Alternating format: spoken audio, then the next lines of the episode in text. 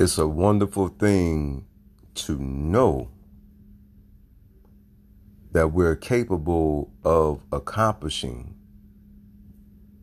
a specific goal. But here's the thing many of us, we know what we're capable of doing. But the question is, do we know how to do it? When it comes to accomplishing something, first you have to know how to make it happen. Now, you may be saying that goes without saying. No, this is the reason why we have business consultants. It's to help people to come up with a realistic strategic plan that will enable them to not only just to start a business but to maintain a business and to do business right so that their business can be in existence for an extensive period of time. I'm very certain that many of us don't go into business to go out of business.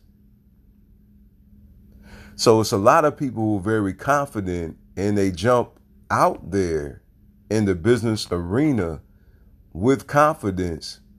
But what I've come to find as being an entrepreneur myself, it's not enough to know what you can do, but you need to know how to do it.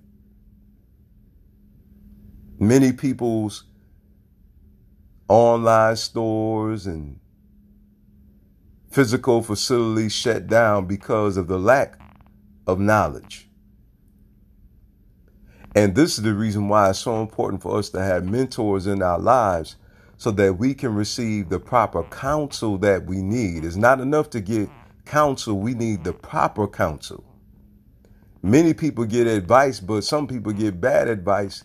And that's the reason why they end up in a bad situation because they got the wrong advice, which sent them in the wrong direction and caused them to miss their goals in life because they were misinformed. So ensure that you humble yourself. Pride go before destruction and the Holy Spirit before fall.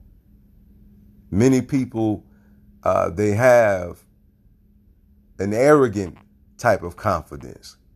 You want to be humble with your confidence because you know that you have the right information and the implementation of that information will have you reach your goal.